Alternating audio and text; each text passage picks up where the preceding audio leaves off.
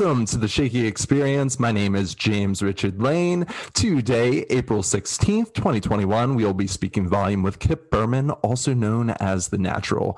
The Natvral is an indie folk rock project founded by Kip in 2018. The project has released a few singles, an EP, and most recently, a full length album titled Tethers on Kanine Records on April 2nd, 2021. Kip's music has been featured on Pitchfork, Stereogum, Consequences of Sound, DIY Magazine, Rolling Stone, and much more. He's performed Coachella, Lollapalooza, Late Night with David Letterman, and has toured across the country and overseas many times with his previous band, The Pains of Being Pure at Heart. Without further ado, Kip, welcome to the show. Oh, thank you so much for having me, James. I really appreciate getting to speak with you today. Yeah, it is such a pleasure having you on for me as well. Um, I remember a friend introduced me to your previous band, in, I think when I was like 20, and then we saw you at Siren Fest in Coney Islands. And I just remember it was steaming hot that day, and I was wearing pants. So I had to like just go randomly buy a pair of shorts in like a gift shop that day because I was just burning up, but I wanted to see your band so badly. And, uh, you know, uh, down the road, I find out that my neighbor, um, Harrison, uh, you guys uh,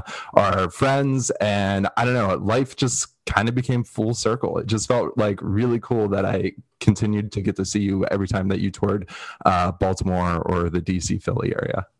Well, that's awesome. Yeah, I, I remember Siren Festival. It was very hot, and it was just sort of like a parking lot in the middle uh, on Coney Island. So yeah. Um, yeah, it was it was a really hot day, and uh, it was a lot of fun. I remember seeing Screaming Females play that day. Oh yeah, yeah, it was just like a, a cool thing to be part of. Like Village Voice obviously doesn't exist anymore, but it was uh, a rather like a big deal to be able to play a festival uh, that was put on by the Village Voice, which was such like a important cultural institution to uh, New York uh, music. Definitely. yeah. yeah, for sure. Well, taking uh, us back to current time, how are you doing in 2021? You know, it's, it's always a, that's a tricky question. You don't want to say I'm fine because and not acknowledge that you know there's a lot of things that are you know going on that are yeah. really challenging for a lot of people. But I I I, I think I'm fortunate. Um, uh, my family is healthy. Um, we have a roof over our head, and um, you know I'm I'm talking with you today. So we sort of hopefully made it to the other side of a, of a long year uh, and and and change and um yeah so I, I am I'm I've, I have uh, no no personal complaints. I love that. Cool. Yeah, it definitely is a challenging time for a lot of people. But your new album has brought some positivity, at least in my life. Um, it's it's a very joyful, uh, happy sounding, just I I don't know. It, it just has this very like peaceful side to it, and it, it like this folky, uh, just bright colors, bright feels, and you know, Tethers just came out so recently, and I was wondering if you could talk to me a little bit about this new release and what people can expect from it that may have not have heard the album yet. Oh yeah, sure. Um, well, you know, I it's before getting out to the release, it's just uh, my life has changed a lot in the last five years. In 2016, uh, I recorded recorded the last uh, Pains of Being at Heart album, which is called The Echo of Pleasure. And when that was done, um, a, a, month or two later, my, my, my daughter was born. Uh, I, I left uh, Brooklyn, where I'd been living for 10 years, and I moved to Princeton, New Jersey, which is a small university town in central New Jersey with my, my partner. And my life, you know, transformed in almost every possible way. And um, while I did release that album with Pains and do a little bit of touring still, like at that point, I had no desire or um, uh, impulse to write, continue writing music in that style because the feelings in my life had, had changed so much and it, it just shifted the kind of music I was writing. So I, uh, even though this record came out in 2021, it's songs I'd been working on, you know, probably starting around 2016, uh, 2017. Oh, wow. And I started recording the record in 2018. And when I was about halfway done, I booked in three days in the studio. Uh, when I was halfway done, um, son was born a couple weeks early.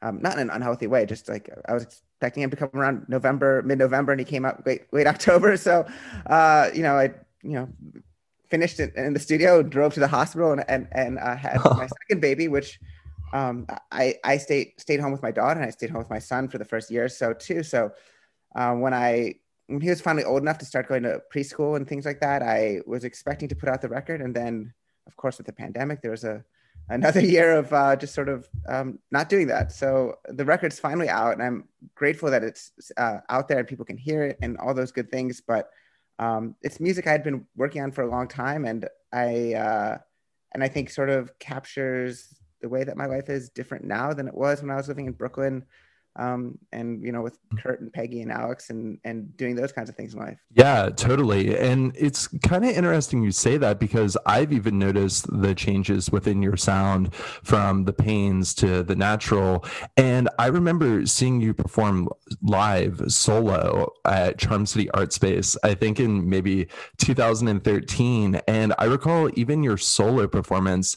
It, it felt a little bit more upbeat. It, it felt kind of more like you had like this this like positive like just really um con- conveying like kind of like a happier side i almost want to say. I mean not to say that the pains is kind of like a, a sad side but I, I just felt like your your solo project it, it, just had this bright bright feel to it. And it's it's cool to see the solo performance really taking off and the Natvral coming together especially after you know all the years that you had with the pains. I was curious what do you feel are the main differences from this new album tethers to your other music you've released as the Natvral? Well i think like the biggest thing is just the the way it was made was uh was different. You know, with with the pains, we were always sort of striving towards a sense of perfection that was beyond ourselves, but worthy to aspire to. So, you know, whether that was playing along to a metronome when we were recording, or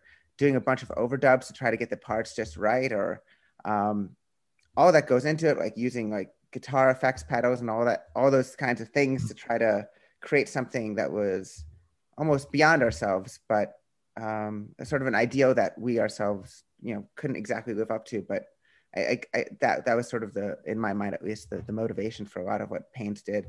Um, and with the Natvral it's just by circumstance i just didn't really have time um, to bother with all that stuff. Yeah. I, uh, I went into the studio with um, my, my friend Andy Savours who recorded the last two pains records. And it same person. It's like we just worked in a different way and we turned on the guitar amp we plugged in the bass we Brian played the drums, Kyle, uh, J- uh, Jacob played the bass, and uh, Kyle played the keyboards, and we just sort of played the songs in the moment live and captured them that way.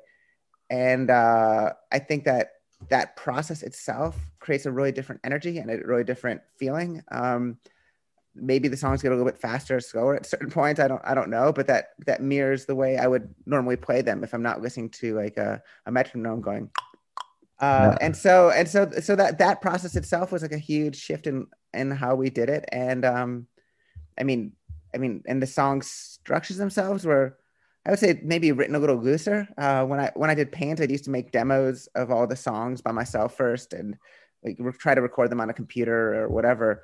And so that the songs were kind of fixed in structure before going into the studio and everyone kind of knew what they're supposed to do beforehand. And, and with this i didn't really have any real preconceived notions. I mean, I, I could play you the songs on, on my guitar, but it wasn't like I knew what the bass should be doing or the keyboards or um, harmonies. It all just kind of happened more uh, in the moment and uh, sort of in the spirit of how uh, records were made in another era in which, you know, we didn't even really rehearse that much. You know, I had these songs, I, we had like a band practice. I kind of showed people where the changes were, but it was kind of that idea of like almost uh, a singer songwriter bringing a song into a recording studio and there being sort of a, a house band of, of good musicians that you know knew how to p- play it but it wasn't like this overly rehearsed thing uh, beforehand so I, I guess that would kind of get to the heart of how these two projects uh, were different.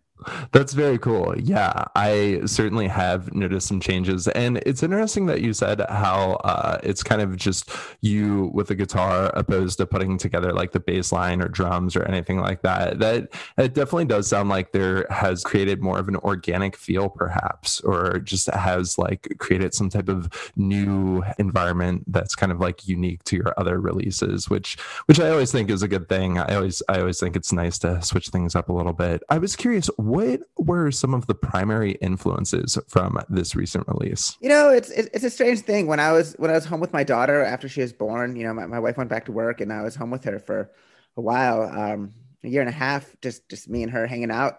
Which maybe that doesn't sound like a long time, but that's like actually a really long stretch of time to just be spending every day with a little person. Um, the kind of music I was listening to was a lot different than maybe what had gone inspired Pains. I mean, there's still some bands that I really love, uh, like a band called Orange Juice and the Pastels, and some of some of the yeah. grittier, um, sort of uh, dirtier sounds of sort of Glasgow, uh, Glaswegian Scottish bands. I still love those, and I come back to those. But I was listening to a lot more, um, you know, Richard Richard Thompson and Fairport Convention. Uh, my my mom actually came over one day and was like listening to something I was doing, and she said, this kind of reminds me of Richard Thompson. Do you ever do you ever listen to him? And I'm like, I don't know who that is.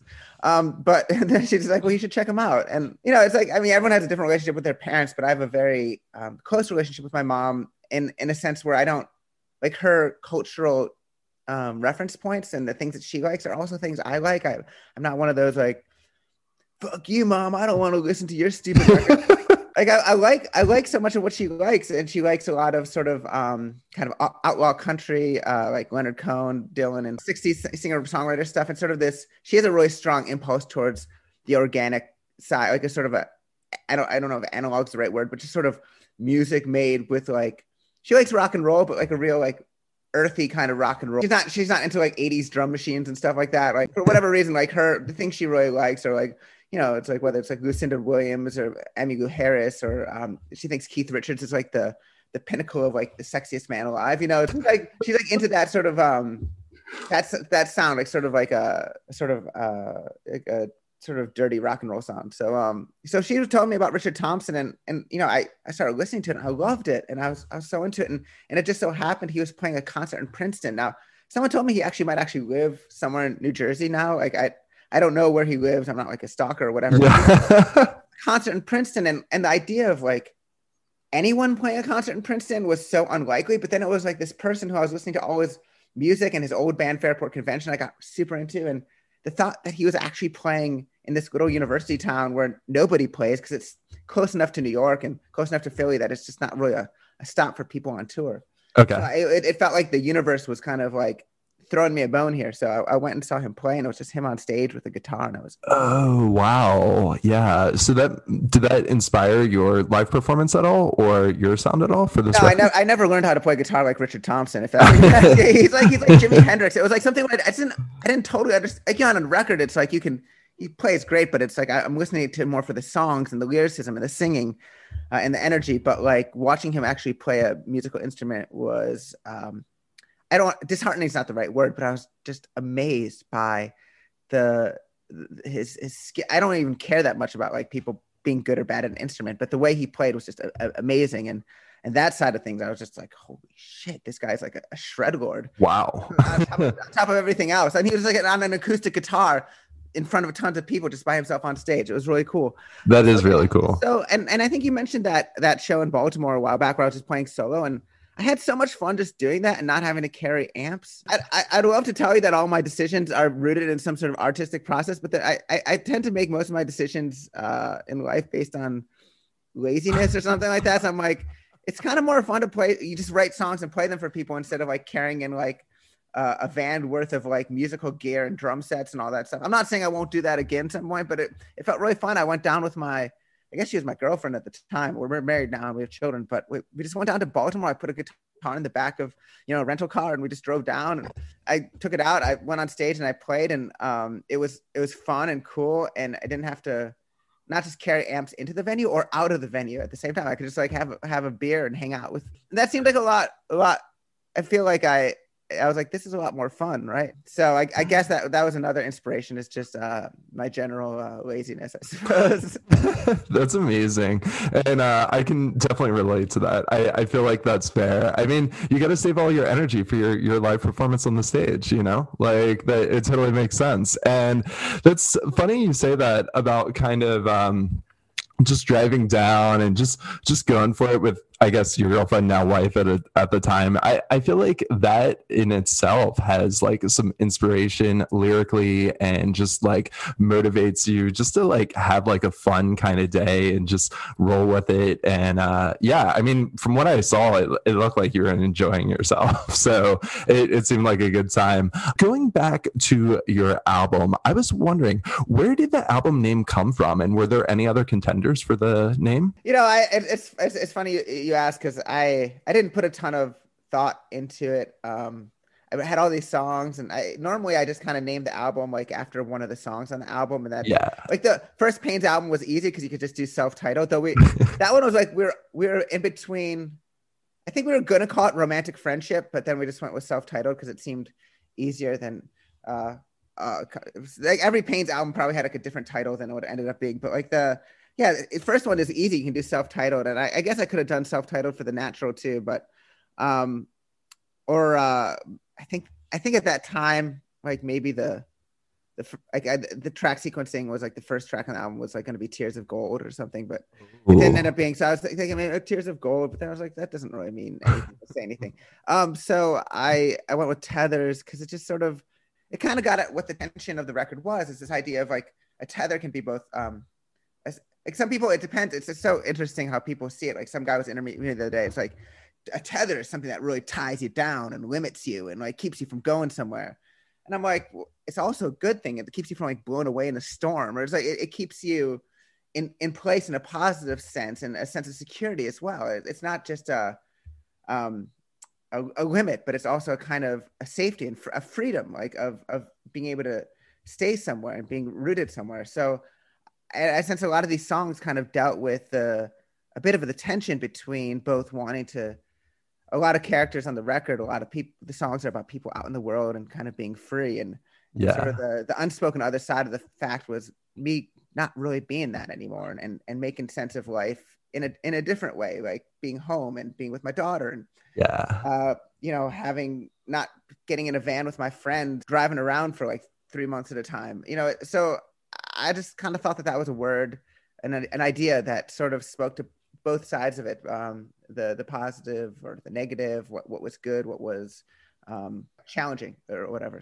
There's so many great tracks on that album too. Probably my favorite is Why Don't You Come Out Anymore? Just like how heavy and hard hitting that is. It just like really, really like just kind of in your face, but in the best way possible. And it just feels like just such a great work of art. What is your favorite track from the new album? Well, I mean that that one's a, I, I I love that when when I had that song I you know at, at first I I didn't think I should put it first on the record, but it's just it's so immediate and so good. And I I've shot myself in the foot before with album sequencing, like with uh, Days of Abandon. I I really insisted on putting Art Smock first on the record. And you should have, dude. Hold on, Art Smock being the first song on Days of Abandonment is like that hit home for me so hard. I feel like that was a really great idea, in my personal opinion. It. I mean, to me, I, I always want that first song to kind of speak to the whole experience of the album. I want to. It's like if there's like a song that kind of gives the cliff notes of what you're going to hear and what you're going to experience and what the, the, feelings are. Like I, I, and that's how I feel about why don't you come out anymore? At least it, um, it really, it really wasn't like it wasn't playing around. It was like these are sort of these are what this record's about. And, it, yeah. and if, you, if you don't listen to the next eight songs, it's fine. Like you're gonna get it if you just get this song. That's that's enough. And I think with Days of Abandon, Art Smock was that too. I mean, it was like after after basically everyone in my band left, like not in like a bad way, not in like I, I think people saw that and were like, that dude must be like a m- mega maniacal weirdo or something like that. But it wasn't that. It was just like life changed. Like everyone needed to do different stuff and didn't, you know, had done kind of everything with the band that they wanted to do. Like once once you've like gone on tour and you've released a couple of records, it's like I think unless you're like really a, a, a lifer, um, like most people are like that was cool. Now I need to like uh, have a, like a like a more steady kind of um, relationship with my, my my existence. But um, and I thought so. I thought like Art Smock was kind of like getting at getting that at that idea and the sort of that that experience in a way. And but like when, when but like the guy that recorded it was just like, don't put this album, don't put this track first. It sounds like super like a coffee house open mic. I'm like, but that's how I wrote it. It's like a coffee mic coffee house and that's what it's about it's like this idea of like uh sort of like a heroic amateurism of and then like sort of the other side of that it's like um, when it can't sustain. So I, I, I don't know. So uh, but yeah, like people were like that had heard belong wanted to hear like belonger or whatever, and they were like very like this isn't heavy. It's not like a thousand guitars playing you know, at the same time. And I'm like, eh, like come Saturday or something. Yeah, I mean, it's just like, well, but if you want to go hear that, you can go back to the other album and hear that again. Um, and now I'm doing something a little different and trying to say something a little different, which is, which is always like, um, uh, there's times when people come with you on that journey, and other times when people are like, no, thanks, man. I, I, I want to go back and listen to the thing that initially made me interested in the music, and that's cool too. I'm, I'm that way with bands I love, and um, I don't I don't begrudge it. I mean, there's like lots of bands I love, and that but I might not get their new album. You know, it's like I'm like I've, I've had I have like three or four albums I go back to, and um, it's not a disrespect. It's sometimes certain artists just sort of represent a certain moment of your life and a certain uh, idea, and it's and it's not always um, the listener's duty to like follow them through every weird little like. And now I'm going to write about the difficulties of a domestic partnership. It's like it's like, like, like I don't want to hear about Eric Clapton's taxes. Actually, I don't want anything. But like you know, it's like let me tell you what like my my prostate problems are like or something. I don't know. It's like there's like a certain point in life where you it's okay to like maybe just like peace out on a yeah yeah kind of like uh that sort of reminds me of the strokes for example. You know just classic is this it room on fire. I think that speaks to a lot of people and then we hear kind of their newer material and it's uh it's definitely a lot more sadder. It just seems like he's just kind of just chilling at home and just going with whatever, kind of just going with the flow for some of those. So. Yeah, and it, and it's like and it, and if you like go for the Strokes metaphor, it's like he's also putting out records as, as like the Voidz, and, I, and I think he's putting more of his like the stuff that he's actually concerned about and thinking about whether you're into it or not. It's like it's going into those Voidz records, and the Strokes is just kind of like uh well, we're still the Strokes. We should if we if we put out a record, we can go and play some songs on Saturday Night Live and go. To, I mean, like there's it's, it seems like the the challenging artistry that he's trying to do is not in the strokes anymore and it's sort of uh it's not it's not a bad thing but it's like the i think the first two strokes records like they were like all in it um and then um I mean, I, I and I think it's, it's okay to like burn out. Like if you're like billed as like the biggest band of the world, the saviors of rock and roll, it's it's like tough to like, and it and it doesn't really happen. I mean, like I think that's the part of the Strokes that people don't understand is that the Strokes were commercially not as big as they were supposed to be. Like they there was like this expectation. Like the White Stripes were a, I mean not that it matters, but like the Strokes kind of um by what was expected of them did not succeed on a commercial level of actually becoming the generation defining rock and roll band except in the UK where like like one in four like adults actually owned the record it was like some there's some stat where it's like the amount of people who owned that first strokes record in the UK was like like 30% of the adult population. But um, but yeah, so it's like I mean, Julian was like Julian's a great songwriter and he's a, he's a really interesting artist and he he does he's a good lyricist. Um, but he's putting his not best work, but his the work that he cares about the most into his his own music. And the Strokes is just sort of a vehicle to like get together, play some songs, and kind of create something um like more maybe more collaborative. Maybe the band is more collaborative now, and it's not just like all him and it's like let's everyone write a song, but um, but yeah, I think there's there's a time and a place for uh, knowing when to uh, peace out from. Yeah, and I kind of got that vibe from you with the pain, sorta. It felt like you were just really into your solo project now, and kind of the pains is still kind of fun, but that's just not what your life is anymore. Like you have a family and kids, and do you feel in a way that you may have not have been able to deliver the same way that you had previously with the pains, similar to what you were saying with the strokes? You know, it, that's that's a good question, and it's always easier to like critique like some other artists and be like, that's when they stopped really caring. Yeah, like being like, like, no, everything I did is great. um, no, it's uh, it's it's interesting. I think the third Pains album was uh, well, it was written at a time when like sort of the band was disintegrating, like not in like a not like this, like not in a horrible way. Just like I could tell people were about to leave. Yeah. And I think I wrote a bunch of songs either about that or to try to keep them to stay. Like I, I just it was probably the most collaborative Pains record because I did most of those the demos and the tracking with Kurt, and he he loves a, a real um his aesthetic. I mean, I mean it's, it's obviously changed too, but like he really loves like Aztec camera and this very light uh 80s uh inflected uh idea of, of like sort of fancy pop um, and his own music is actually is brilliant. Like both in the Depreciation Go, but then later in the Ice Choir too. The Ice Choir, yeah. It's very um, it's very like refined to a point that it's almost uh beyond what people. It's like scritty. It's like something so, and and it's not just like wanting to make music like that is one thing. Having the the skill to sort of um create in that way is like is, is beyond just playing the G chord, you know, which is what I do. Um, but yeah, I think I think the third re- Pains record, I was really trying to both speak about the disintegration of the band. It was like a breakup album, but about the band, not about a relationship. And then um, kind of try to impress. I guess all Pains records were trying to impress my bandmates uh, more than anything, like and sort of like channel their their hopes and uh, and, and you know kind of please them. Um, the first record was, and, and I think maybe my re- relationship with Peggy as a friend, it's like I, I kind of wrote songs that she would think is are cool. Um, and that's cool. um, and then and then with the third record, it was kind of like writing songs that Kurt would think is cool. like um, not that I didn't like them too. I was just kind of like, oh, we should have a like things like uh like bell synths or like uh Kelly or like a masochist or things. Yeah, like kind of like yeah. rooted in more of a uh, neo acoustic or um, uh, like the 80s indie pop uh, very um, clean aesthetic. Whereas like the first Pains record was like really dirty. The second yeah. one was really, like 90s American uh, alternative music, kind of like what was on the radio when I was a kid, kind of like that big guitar post grunge moment where yeah. alternative music was also kind of arena music at the same time. Like there was an ambition, like the underground had now had become the the mainstream in a way. Uh, with bands like you know Nirvana and the Pixies and I mean not Pixies but the Weezer and Smash. Yes, yeah.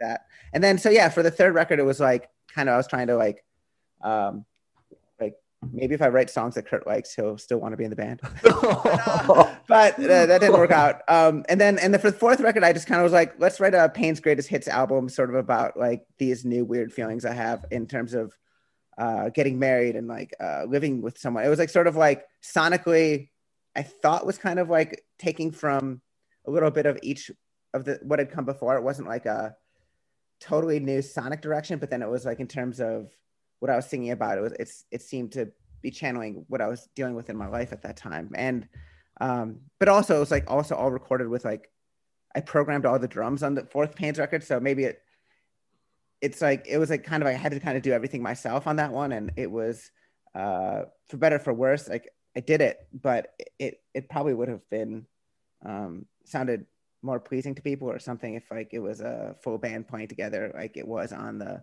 first three records but i don't i don't know if it was like a lack of interest in the project but the fourth album i kind of wanted to i kind of felt bad about how like no one liked um, days of abandon that much and i was like maybe i'll just try to do like a greatest hits kind of thing and then uh, and then when my daughter was born, I was just like, I have, I have, no motive, no interest in like writing another Pain song as long as I live. It wasn't like I dislike Pains. It was more like whatever whatever motivated that i didn't want to like approximate the feeling by like craft. I didn't want to be like oh i can write a song in the style of the pains of being pure at heart. It was like really that band was the 10 years of my life when i lived in new york with friends. And uh, when i left new york um, i left the band. And even though i officially broke up in 2019 it's like you have to release the record and kind of do the normal things to like play shows and all that stuff just out of responsibility to the people that are involved in it and not like being like leave people hanging. But at that point, like 2016, I, I just didn't. I just knew it was there wasn't going to be another record because I didn't have uh, the desire that would make me write another record mm-hmm. in that style. Yeah, and I think that's completely fair. You know, my favorite Pains album is Days of Abandonment.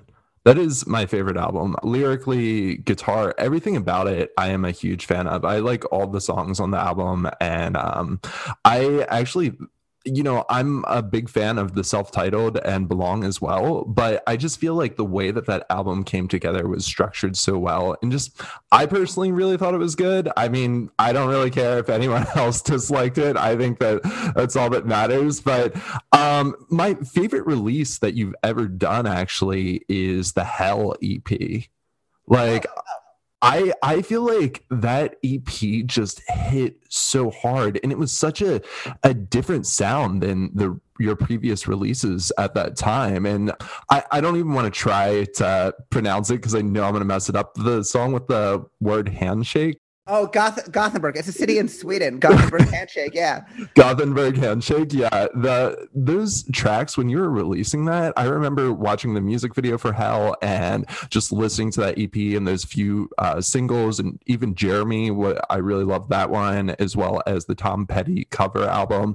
I felt like all of those uh, songs were like a new version of the pains or a new version of you. And i could feel a sense of transition maybe not only within your band but within yourself as well. And i think that that's something that i really admired was the the change and how it wasn't just uh, the self-titled debut album over and over again. Even though I, I love that album i think that album is an absolute masterpiece but i i really appreciate when an artist will kind of go and switch up their sound to a little bit more like almost like surfy, reverby, poppy kind of like the Gothenburg handshake and hell and stuff like that. Do do you do you feel that way as well, or do you feel different? Um, well, you know, it's, it's, it's interesting. I think I, I, think um, for Days of Abandon, I probably wrote more songs for that record than I'd ever written for anything before. You know, I, I'm not you know, I always I wrote a bunch of songs early on for first two records too, and there's like you know some make the record and some aren't as good, and you just don't like record them, and some you record and you keep them as B sides. But yeah, for Days of Abandon, I think I wrote like I don't know thirty or forty. I wrote a lot of songs, and it was, um, oh and I and I felt like and I felt like maybe I, I didn't always maybe I didn't choose the right ones all the time, but like I I I was really writing a lot for Days of Abandon, and and I think because I was I was dealing with a lot of um, uncertainty, and my the way I wanted the way I'm capable of dealing with that is through writing. You know, it's it's the the way that I process feelings. It has been since I was a teenager and got a guitar. It was like my way of having a, a an outlet for you know whatever it's. I mean, it's like a, a cliche, like confusing feelings or the things you just can't say and the tension in the room, getting the tension in the room out in some in some in some way. Uh, so I, I wrote a ton for um, Days of Abandon, I guess, and the song Hell was you know one of those songs I, I, I sort of did a demo for, and I didn't know if it like totally fit in the style of the record, and then um, and there's like there's a bunch of other songs too that I mean there's there was like a e- I think there was like a deluxe edition that had like four extra songs on it for Days of Abandon 2 that had uh a song called like Summer of Dreams. Um, That's a great title. there was also a song.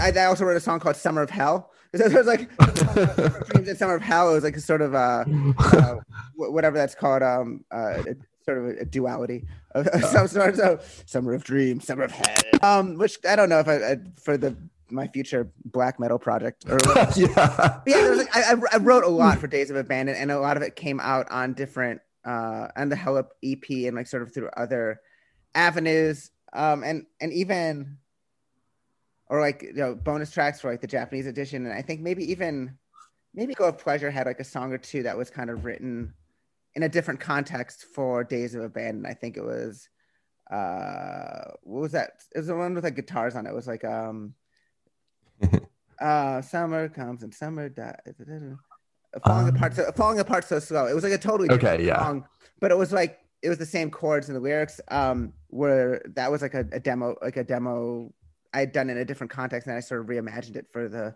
the fourth record.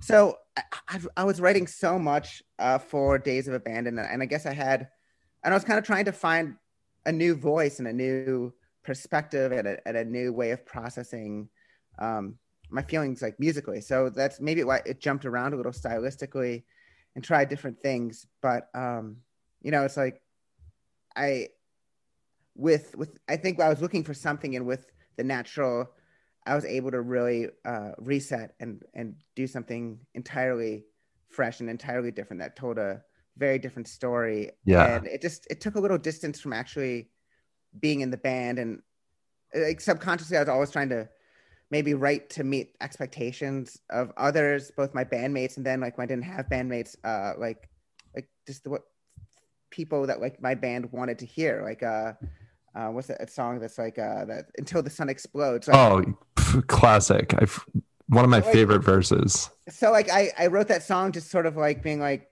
there was no other songs that sounded on Days of Abandon like older pain songs, and I thought it was important on some way to like not um, piss people off too much by just being like, I'm just gonna write a bunch of fancy jangly songs that you may not really care for. Um, so like, like stuff like that. But that, that that always felt like a little bit like um, not.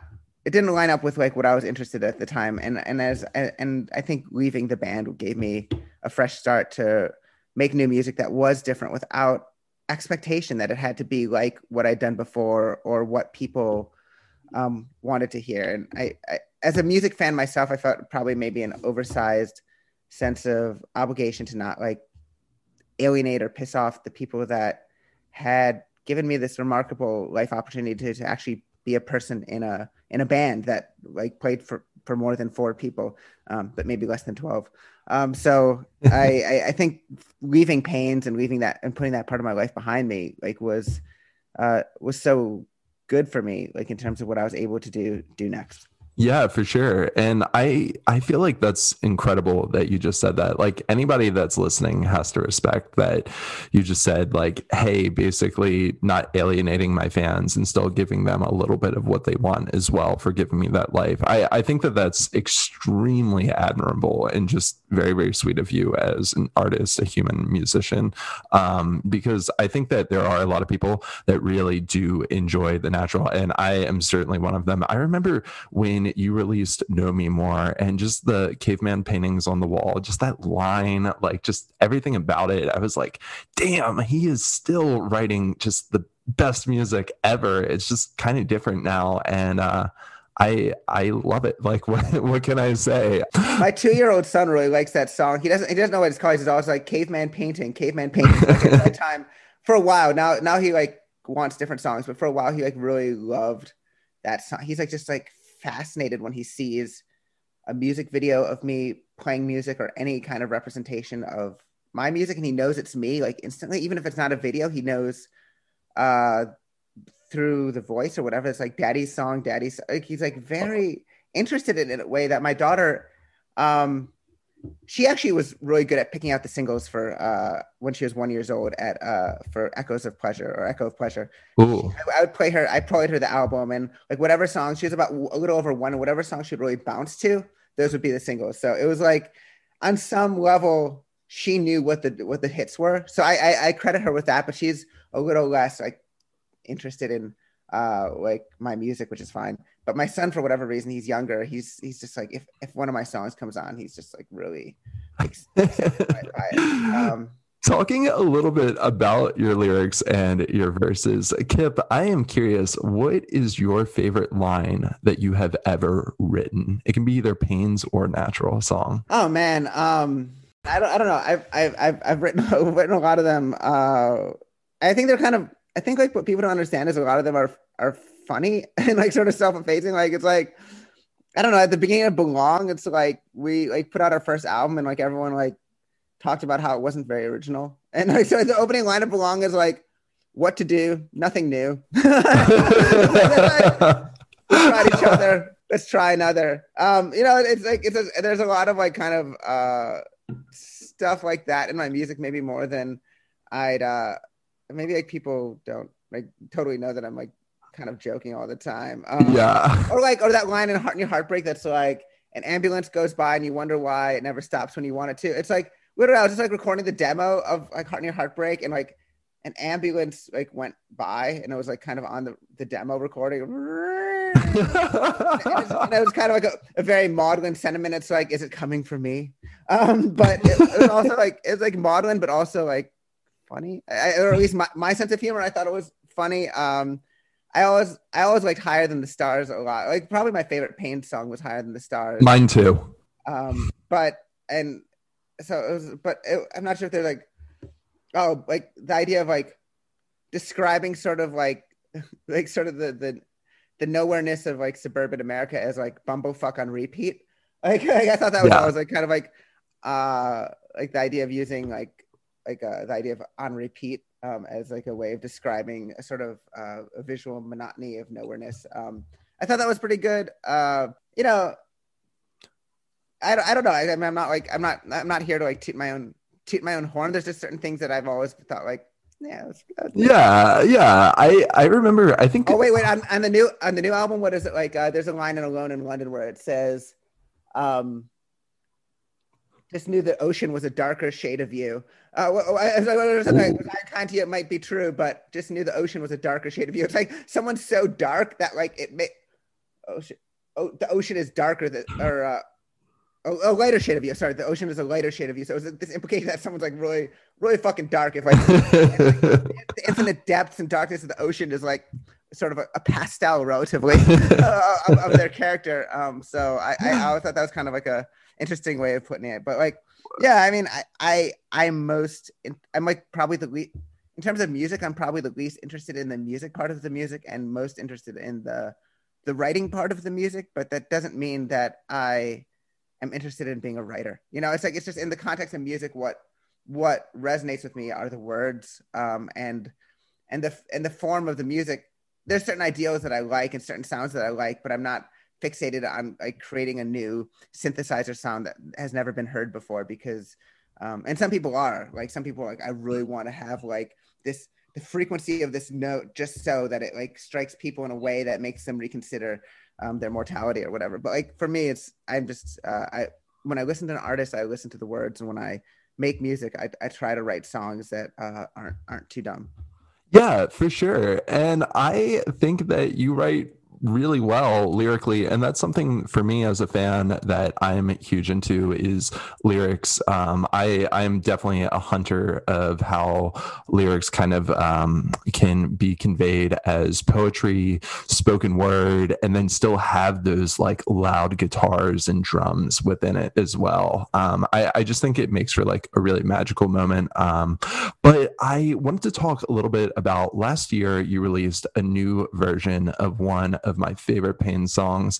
The B side, Ramona, as the Natvral. And I was curious, what made you decide to re release that track as the Natvral? And the new version with the organ on it, oh my God. Like it's just, yeah, it's excellent. It's a it's a beautifully well done version of it. Well, th- thanks, James. That's really nice. Yeah. Uh, you know, re- we recorded Ramona and it was, I think it was going to, it might have gone on the first record, but I wanted to put that song Gentle Sons on instead, just because it was a song that I'd kind of worked on in a different form with my best friend.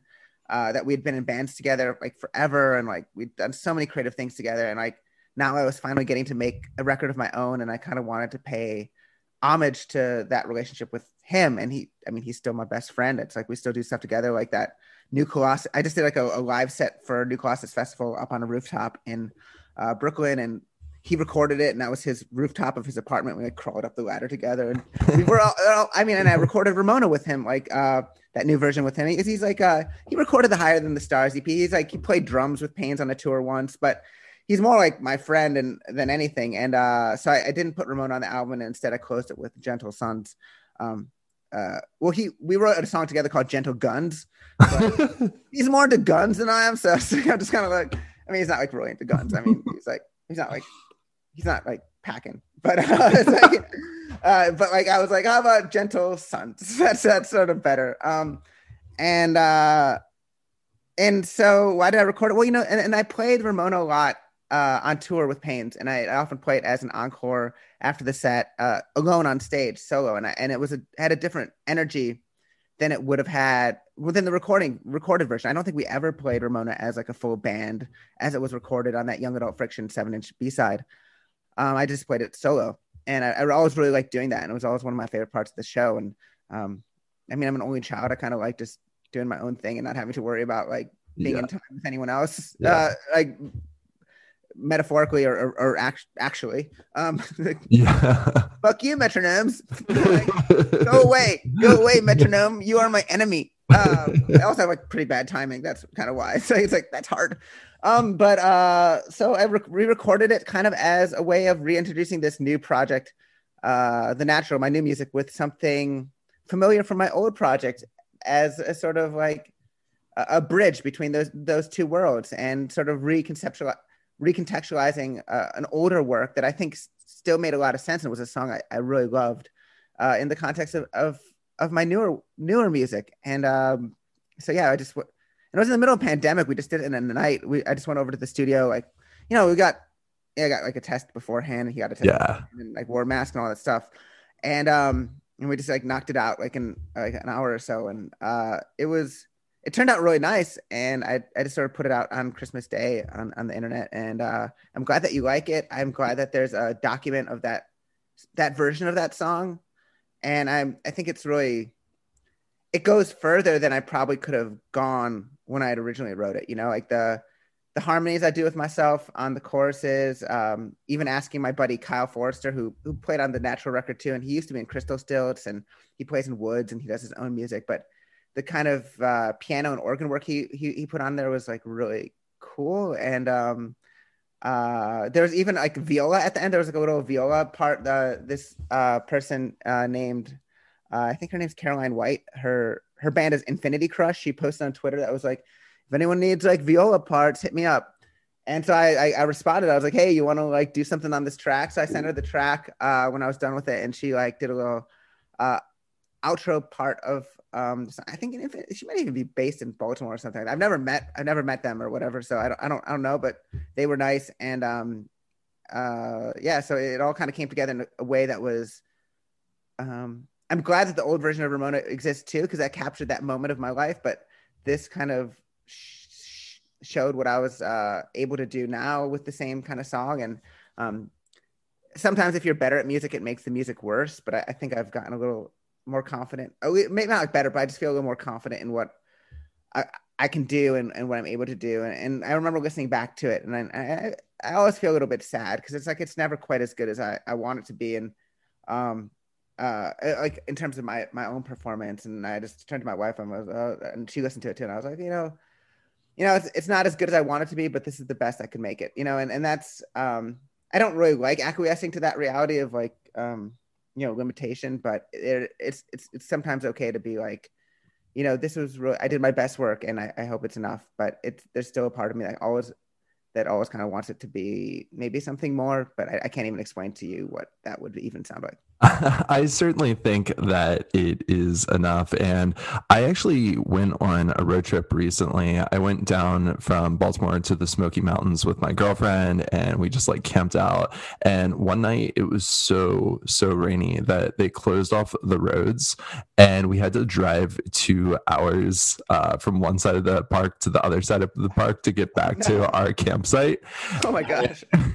and on our ride there, we were actually listening to Ramona, both versions, and it was just the it was a straight up downpour, and uh, I don't know, it was kind of like a movie. It felt like kind of like just like in a movie where you and your partner are together, and uh, just the lyrics from that song felt so perfect at that time, and it, I mean, you know, it was pretty bad out. We could have crashed easily. So I, I think that it was a it was a nice uh, ballad in uh, that sense for me. Thank you. I mean, I think it's something like I, I don't I don't know. I was just thinking about this now. Like maybe I'm I don't know. Maybe there's this sense of like being the Velveteen Rabbit, where you just want to be real so much, but you don't realize that what makes you real is just the passage of time and being real to other people, and um and that magic, you can't control that magic yourself. It's sort of you have to put yourself out there, and you have to be willing to be worn. You have to be willing to get ugly. You have to be willing to age and, and disintegrate and, and, and almost fall apart. But in so doing, like become beloved to another person. And that's what in, instills that final magic where you're not just like an imitation of your heroes or an approximation of the past, but you are your own, your own thing and your own, you become the real thing in, in that experience. But, um, I don't know. But most I feel like most of the things I read now are just children's books. So I'm probably like, drawing too much meaning into like the Velveteen Rabbit. But um, but uh, that's a, that's a particularly sad one. Um, oh. yeah, I, I, can't, I can't. I'm probably about better stop talking about it now because I'm just start bawling thinking about it. But yeah, there's there's something about like yeah that passage of time and and how how your music becomes loved by another person is how it becomes real music, not by anything you can make it better or you can't you can't be like, oh, I wish I could have just like done one more like vocal harmony here or like sort of played a different guitar part or something. That's that's not really where the that's not what really takes it to that next level. It's like really how it relates to other other people's lives and how they have these experiences like you were describing like driving in a sort of dangerous rainstorm for two hours and finally getting to where you're going and having this song come on and and and feeling something from that experience that uh, you know both legitimizes your own life, but also the music itself is becomes a part of your own uh, uh your own being. So yeah, I, I, guess that's sort of that's a really cool story about you know how how you know I but a two hour detour like in the pouring rain. yeah. I hope you had a Subaru or something like that. It's like I, it, that sounds like really I driving. I, I, okay. Yesterday I shot a music video. Um, this is oh! My baller life. No, but I so my my buddy uh, Sarah Halpern who um she did the music video for Hell. Actually, she did it twice. The first time she shot it, like the film got erased afterwards. it was so it was like such a bummer. Uh, we shot it. It was like the night of the blood moon. I remember it was like the blood moon was happening. I invited. Uh, it was like Jacob and Jen Goma were in the video, and then the these these friends we had just met. Um, uh, that uh, Jacqueline and uh, Leah and Lewis, and they'd all kind of gone to Catholic school or whatever, and so we're like, come over and like we'll make a music video about like Catholic education or whatever. and so we shot this music video, and it was like super cool, and like it was good, and it was shot on film. And my friend Sarah's like, she's a professional projectionist. Like she could get hired by like a museum or like an archival film thing to like work like film cameras like professionally. Like she's she's really cool. She does experimental filmmaking and she's like really cool. Um, she's someone my my wife went to high school with, and we've just been friends for like. Oh, cool. Years. So, uh, but yeah, so it got erased, and so we had to like we had to film it again. But then, like, I don't know, like the second time we filmed, I like had like the bad idea of like putting on like sort of gothic makeup, and then I remember sending it like like finishing the video and like sending it to like the guy that like that does press for pains, and he was just like, "You can't actually release this. It's too bad. It's like it was like it was like, it was like we looked so stupid. Like we looked like not like My Chemical Romance is a cool band, and like the way they do like their like visual presentation is cool, but like seeing a bunch of like doofuses in Brooklyn with like white face paint and, and eyeliner looking like I don't know like weird like outtakes from like uh Day of the Dead or something. It's it's not a great um it wasn't a great look. So then then we put like a black and white filter on it to try to like make it look less bad, uh, like or noticeable. Um, and then it was kind of all right. Um, but so my friend Sarah, uh, she lives in Providence, Rhode Island, and I had to. I, I, woke up at five. I drove the four hours up there. We we did a music video for New Year's night, um, and then I drove the four hours back in like the pouring rain, and it was just like you, you when like something about driving in like a torrential rainstorm and seeing cars pass you, and then you get a little further up and they've spun off the road, and you're like well, uh, yeah, I hope you're okay. But that's why we, I was driving this, like, you know, like, I know I was driving a little slow, but like, um, this, this, this Kia wasn't really meant to. Uh, it's not, it's not, a, it's not a boat. Yeah. But yeah, so so I, I made another video with her, um, driving in the rain. I, I, I don't, yeah, you were telling a story about like having a, a horrible like two hour delay, um, in the rain. Um, I. I've, I've been there. I know. I know. Yeah, yeah. That's that's so funny. I actually would really love to talk about you to you about more like tour stories. I I feel like you would just have so many good ones. I I could only imagine.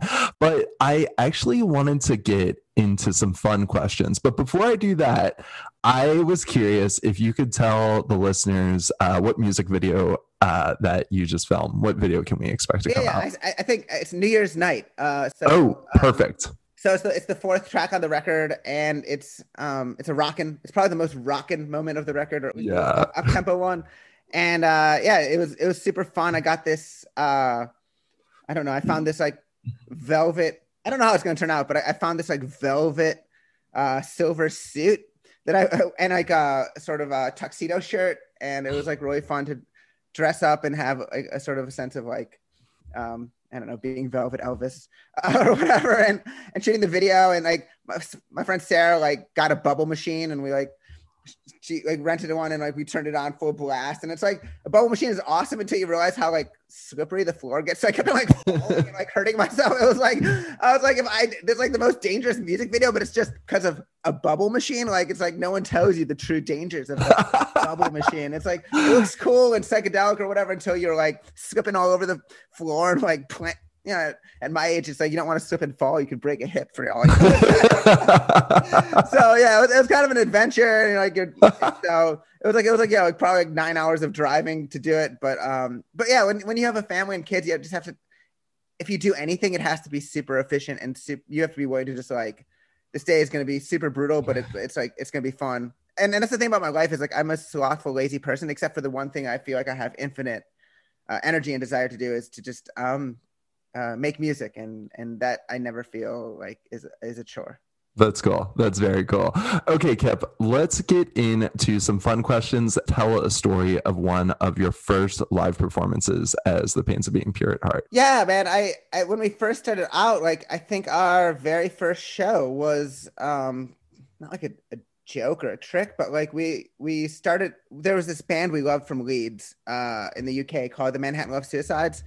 And uh, they were they were playing this super noisy, abrasive version of indie pop. They were kind of like the Jesus and Mary chain, but you know, playing beat happening. You know, it was, it was like a cool thing. And it, and then at that time, uh, indie pop, like that one word, like DIY community was was really rooted in kind of not exclusively, but these really um, twee. Not not that twee is a bad thing, but it was like a very twee, polite, uh, clean kind of sound uh, and the Manhattan Love Suicides just sort of opened this door to a reminder that indie pop didn't have to be polite or restrained. It could be loud and uh, aggressive and uh, abrasive. And we became sort of like we wrote to them on the internet. I think I don't know if Peggy heard them first or I did, and like we wrote to them. And we're like, what kind of like, how do you get your guitar to sound that cool? um, and and Darren Darren from the band and Caroline, you know, they've been together forever. Uh, they're still our friends, and uh, he wrote back to us, and we're like, uh they were planning to come to America to play some shows, and we're like, "Hey, can you cancel the show you're going to play in New York? We'll throw you a better show at this party."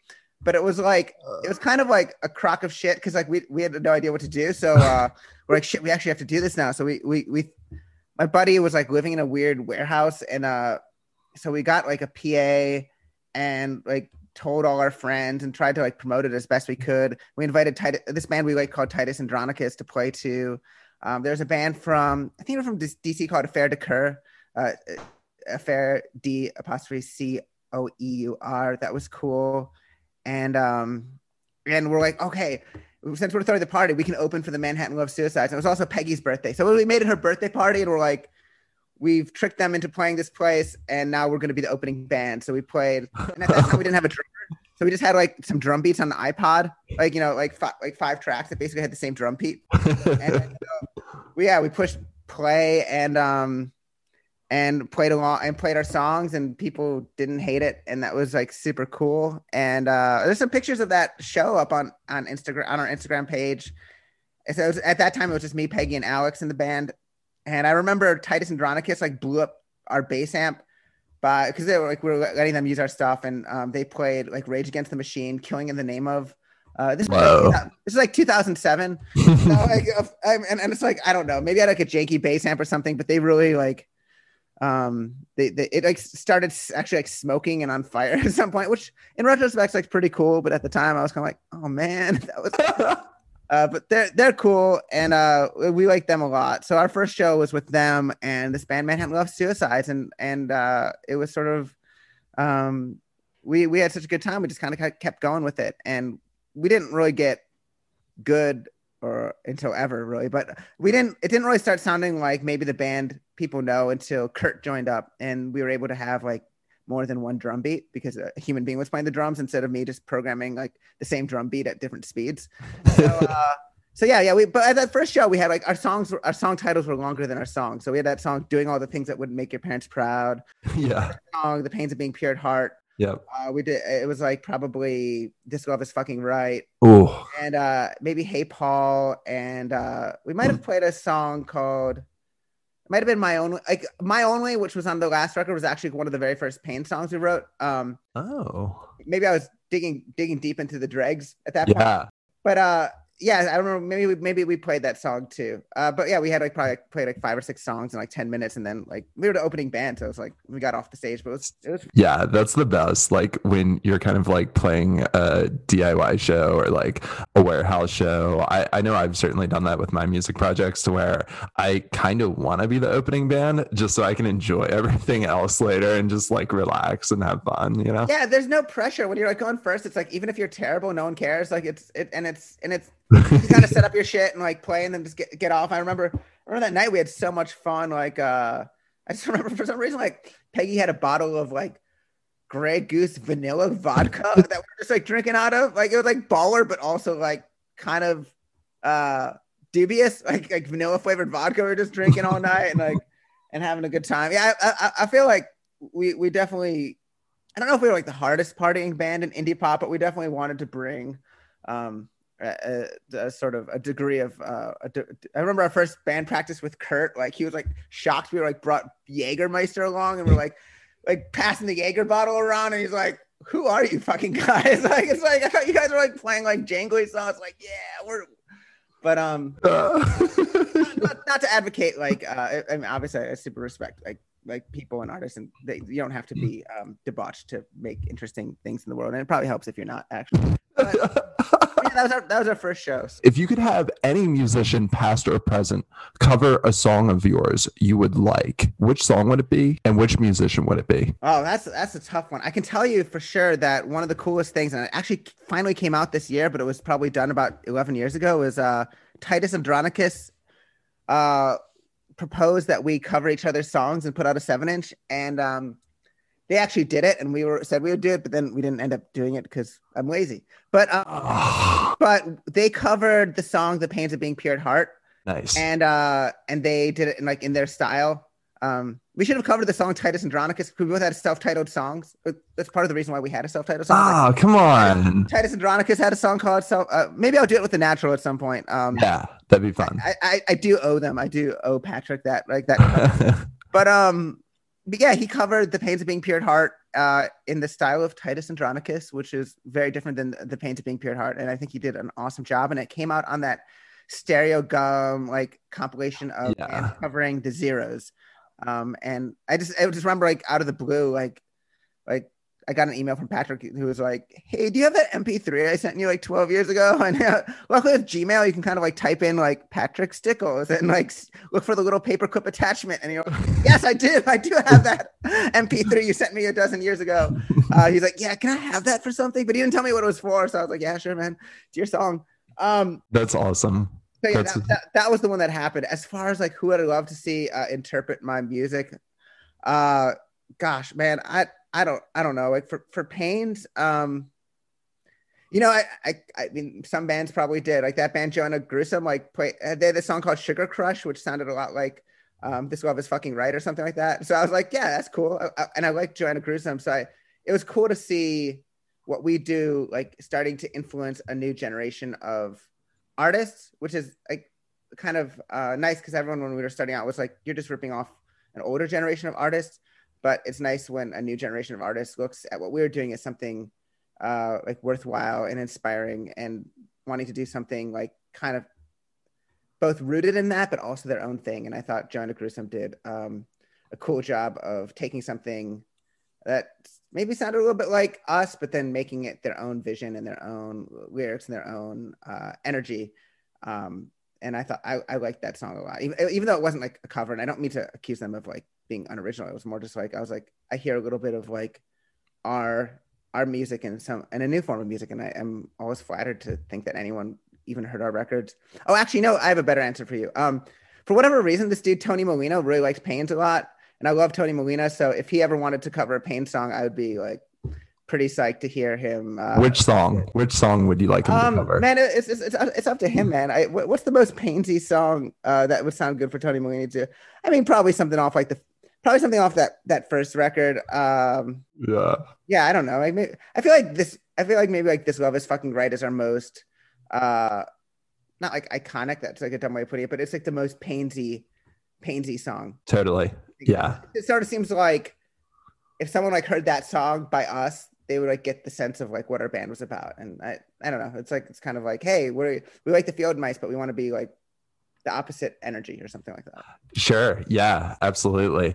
So, how about if you could name a band or artist that you believe is the best live show that you've ever seen? Oh shit. Uh that it's that oh, man, there's there's a couple that uh always like completely blew my mind. Um I don't know. There's this band from uh, Portland, Oregon, and I mean, there's obviously other bands that are awesome, but for whatever reason, like no one ever. They've like just existed in this weird vacuum where like I think people in bands like them, but like no one.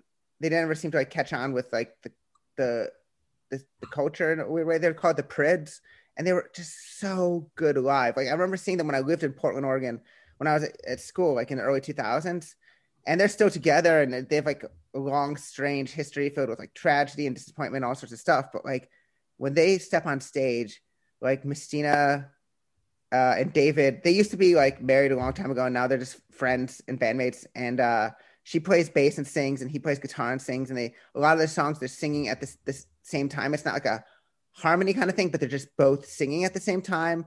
And and and there's like a they've had like different drummers through the years, but like they've had they've had people play drums in their band that they come from more metal backgrounds and like have like really hardcore backgrounds. So they there's like a heaviness to them, but they have this like beautiful like uh inspiring kind of post punk song that's just like sound that's like kind of both parts like 80s post punk, but also like 90s noise pop at the same time. And I mean, I used to make fun of them for being like goth, like, but they were like they were like sort of like uh goth before it was cool and after it was cool. Like they like they've they've stayed with it. Um, and uh, yeah, and, and then my friends, and now now they're my friends. When I lived in Portland, I was just like a huge fan of their music. So I think the Prids are probably like the most uh, inspiring kind of live band I can remember seeing, and just always made me like kind of like you know tear up when you're like w- watching them play. How do you spell that? It's P as in uh, Peter, R I D as in dog S. So it's like got it. Okay, cool. And they were from, they were from Oklahoma. They were from like uh, Nebraska originally, and they were just like I don't know. David used to. I had like you know like when he was a teenager had like like bad issues with like uh I mean he's he he talked about too like with like with speed and like she was like also like a teenage goth and they kind of like found love and moved out to Portland, Oregon. Maybe because like Dead Moon moved there. I don't I don't even know their full story, but they were like literally from Lincoln, Nebraska. They were in like the same scene as the uh the Faint uh, oh wow, yeah. They're like the other side of it. They're like probably like, oh, like the Faint are doing this thing. We're doing the same thing, but in like a different different way. And so they moved out to Oregon, and and they were just like really fucking cool. And uh, I don't know. At that time, there was it kind of before the, not like before the internet, but it was before you kind of had to like to get discovered or like attention coming out of the Pacific Northwest wasn't always super easy because geographically, just to go on tour, you'd have to drive 12 hours just to go to San Francisco or th- three hours to go to Seattle. There was like, you were kind of isolated. So it created this uh, scene and community of bands that would play in like Vancouver, BC, Bellingham, Washington, uh, Seattle, Washington, Portland, Oregon, and maybe Eugene. And, and maybe like Boise, but that was also another like 10 hour drive. Like it was like, and it was you sort of play that same circuit. And a lot of bands were like big in that um, that that that community, but never really had recognition outside of that. Re- it was like a regional kind of scene, and back when there was a sense of like region. And now with the internet, you can kind of be creating cool stuff almost anywhere, and people can at least hear it and uh, interact with it in, in, in good ways, which I, I, think is awesome. But at that time, they were I think they were a little bit limited by um, what they were doing. Like they're, there's they were kind of doing a post punk thing when everyone else was kind of doing garage rock revival uh, so it was like a little bit out of step with the moment, and also they were like out of step with where the scene was happening, which is most like New York and yeah, and stuff like that. So fair enough. Yeah, they're, they're awesome. Who is the most underrated musician that everyone should look up right now? Who's underrated musician that everyone should look up right right now? Yeah. Um, man, I don't know. Like I, I don't even listen to this dude, but uh what's that like skinny redheaded dude from the UK that's like every time I hear something, I'm just like, this is so fucking cool. he's like, he's like, oh, King Krule. Like, I mean, I know he's like well oh, known, but he's it's like it's a weird thing where I'm just always like, I don't even like listen to his music, but when I do, I'm always like really.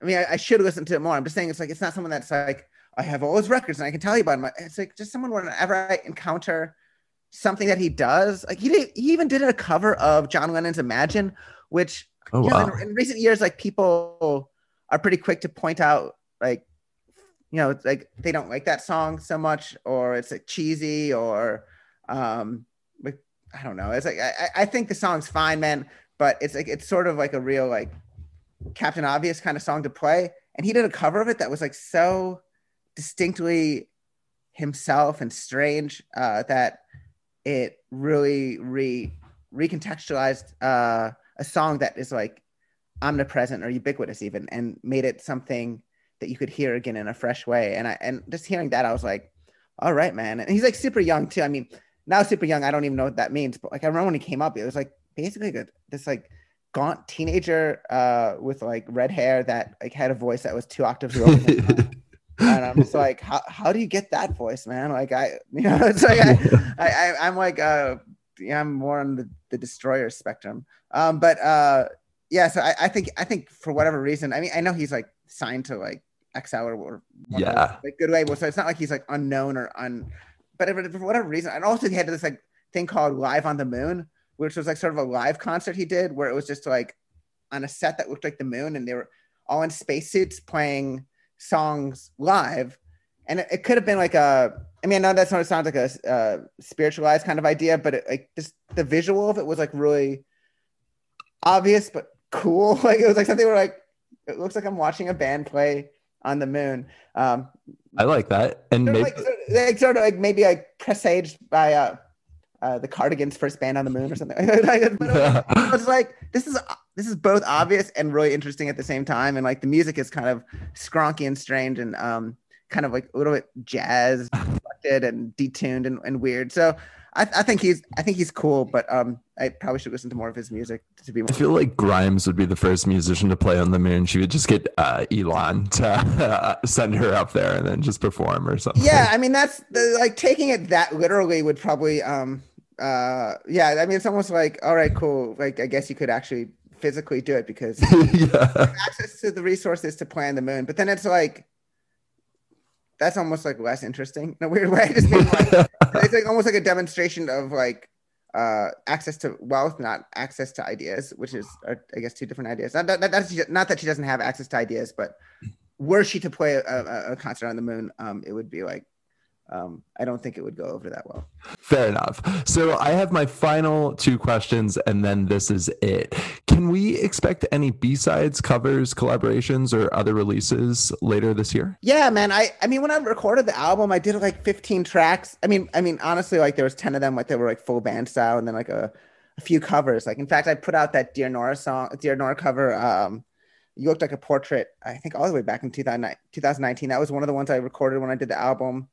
Uh, and then I did a, a cover of uh, Tom Petty, a different, a different than the version that I did for that Pains covers album uh, of "Won't Back Down." I did a cover of Richard Thompson's "A Heart Needs a Home." This was just kind of like solo electric, like me and electric guitar, and like my friend Sarah sang some harmonies. So they're kind of like stripped down things. But there was like one song that was on the album that wasn't on the album because it was called uh, "A Portrait of Sylvie Vartan," and it was it just like it was too weird. I was like, there's already a song called Sylvia, the Cup of Youth, and you can't just have it was just like it was like one of the things where I was like looking at it on the page. I was like, I can't literally have two songs that have a similar name in the title. And I, and this like, literally, I'm so stupid. I woke up this morning. I was like, I could have called the song something different, and then solved the problem. But it was also a thing where like the last song on the tethers is like six minutes long, so that like it's kind of like two songs, and uh, just from a space on a vinyl record and sound quality and all that stuff kind of issue or just people's patience kind of issue i didn't want to over overdo it. So i kind of like 10 songs on a record unless one song is super long then I, like nine's fine. Or if they're like super short songs then you can put more but um for whatever reason that one didn't get on the record. So i've i'm actually in currently in a bidding war between two UK labels to put out the seven inch, but it's not the kind of bidding war you think where there's money involved. It's like both labels are telling me how incompetent they are and it's not it's like a self-effacing bidding war where I like wrote to um I wrote to uh Rob from uh he he was in this band he was in Heavenly he he plays in the Catenary Wires with Amelia Fletcher and we've gotten to know each other a little bit through the internet and I sent him the songs and he's like you know, I'm just so I'm so incompetent at putting out records. I'd probably screw it up for you, and I mean, i'd like to do it, but I'm I'm just terrible at doing it. And like, you know, like, like really self-effacing British guy, and I was like, no, no, it's fine, man. Like I'm not looking for anything other than just someone like putting it on a on a record and putting it out in the world, and like just so people can hear it and like exist. And like I didn't expect he was going to even write back, so I'd also written to like this guy Chip, who was uh, the bassist of the Field Mice, and he, and he was like, not only am I incompetent, but Rob is so much more competent than me, and I would even fuck up your record even more. Oh but he's doing God. this label called Prefect Records, but I think is really cool. They put out this man X Void and some other stuff, and like I he's like I've met him before. He's like, but I I don't know if it's like a, a British thing where they're just they're both telling me how terrible an idea it would be to put out a record with them at the same time. So I feel like I'm like in this whatever the inverse of a bidding war is, where they're just like, uh, arguing about who would do a worse job, but like not saying the other one would, like they would do the worst job. But uh, at some point, I hope to put out a seven inch later this year with that that track that didn't make the record, um, and maybe one of the covers, maybe the Tom Petty song. So hopefully we do that. And then since this year I can't really tour, I was hoping to record another record. And this year, if I if you know if I can, you know, get people together in the same room and everyone gets their vaccines and stuff like that, just because like I don't think there's going to be really opportunities to play shows or anything like that until Yeah. 2022. So I thought, well, I got I like last summer I wrote a bunch more songs um, during the uh, that that lockdown phase, and um, and I think I have like an album's worth of, of stuff, and I, hope I get to record that uh, this this year if I can. But yeah, I'll, I'll try to get out a a song. Well, then the problem is both these labels wanted to do it, and I feel bad like saying no to one of them, so I might actually have to record another just just another song to get. so like they both are like happy. Yeah. yeah. So I, I, I, I'm trying to do some more music videos just because I can't play shows and like maybe have like some kind of visual representation of the music out there in the world uh, as the year goes on. And uh, and hopefully get a maybe get a single out, maybe even two singles out uh, before Christmas time if if I'm if I'm productive. Uh, so yeah, it's like uh, I just I, I feel energized by working on st- stuff. And I and it, it it's been so long since I've been able to just be in a room with my my friends making music. And I I, I want to do as much of that as I can before my hair falls out. That's awesome. That's That's, that's, that's, that's that's when God tells you to retire when He's like, all right, now you don't have hair. yeah.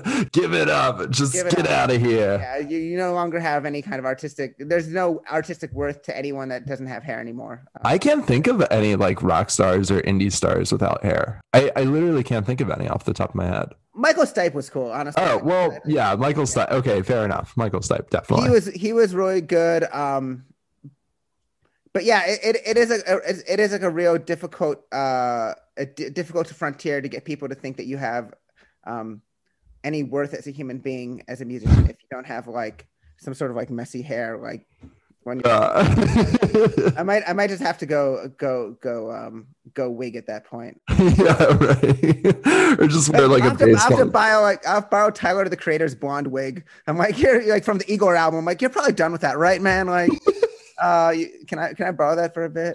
yeah, seriously. Yeah. okay, Kev. My final question here is who should I have on my show next? Um. Oh, you know who I love is this band from Texas called Telenovela. Uh, I, I hadn't really been familiar with their music uh, before recently, but they put out this record called Merlin Bell, and I think one of the people used to be in Voxtrot, uh, but it doesn't sound like Voxtrot. It has this sort of Western Gothic uh, quality to it, a little bit of like Lee Hazlewood, but not so tongue in cheek. Very, very well written and very well like arranged. Like it doesn't uses interest u- ins- uses instruments in a, like a really interesting way. And I've just been I've been in love with their record, and I also love a new record by an artist called Wild Wild Pink, which is this guy John uh, who lives in New York and um, upstate New York now. He used to live in Brooklyn, um, but he put out a, a album called I think A Million Little Lights, and it's kind of it has this like cool Paul Simon via like stadium rock Americana. Like it's it's sort of like a little bit like M83 and like Paul Oh, wow. Simon together. I guess it's sort of like Huh. he he sings softly, but like very he has good like um a cadence or whatever uh, to his voice, and he writes good songs. And I, I I've been really loving his music for a bit, and he just put out a record in February, and uh, probably has nothing better to do because since he can't go on tour right now anyway. So Wild Pink, I would say, and uh, Telenovela would probably be my, my two to, to recommend to you if they if they if they answer your emails. awesome. Well, thank you so very extremely much for coming on. This has meant the world to me. I've been a big fan of yours since I was 20 and I'm way older than that now. So just Well, thank you for this opportunity. James,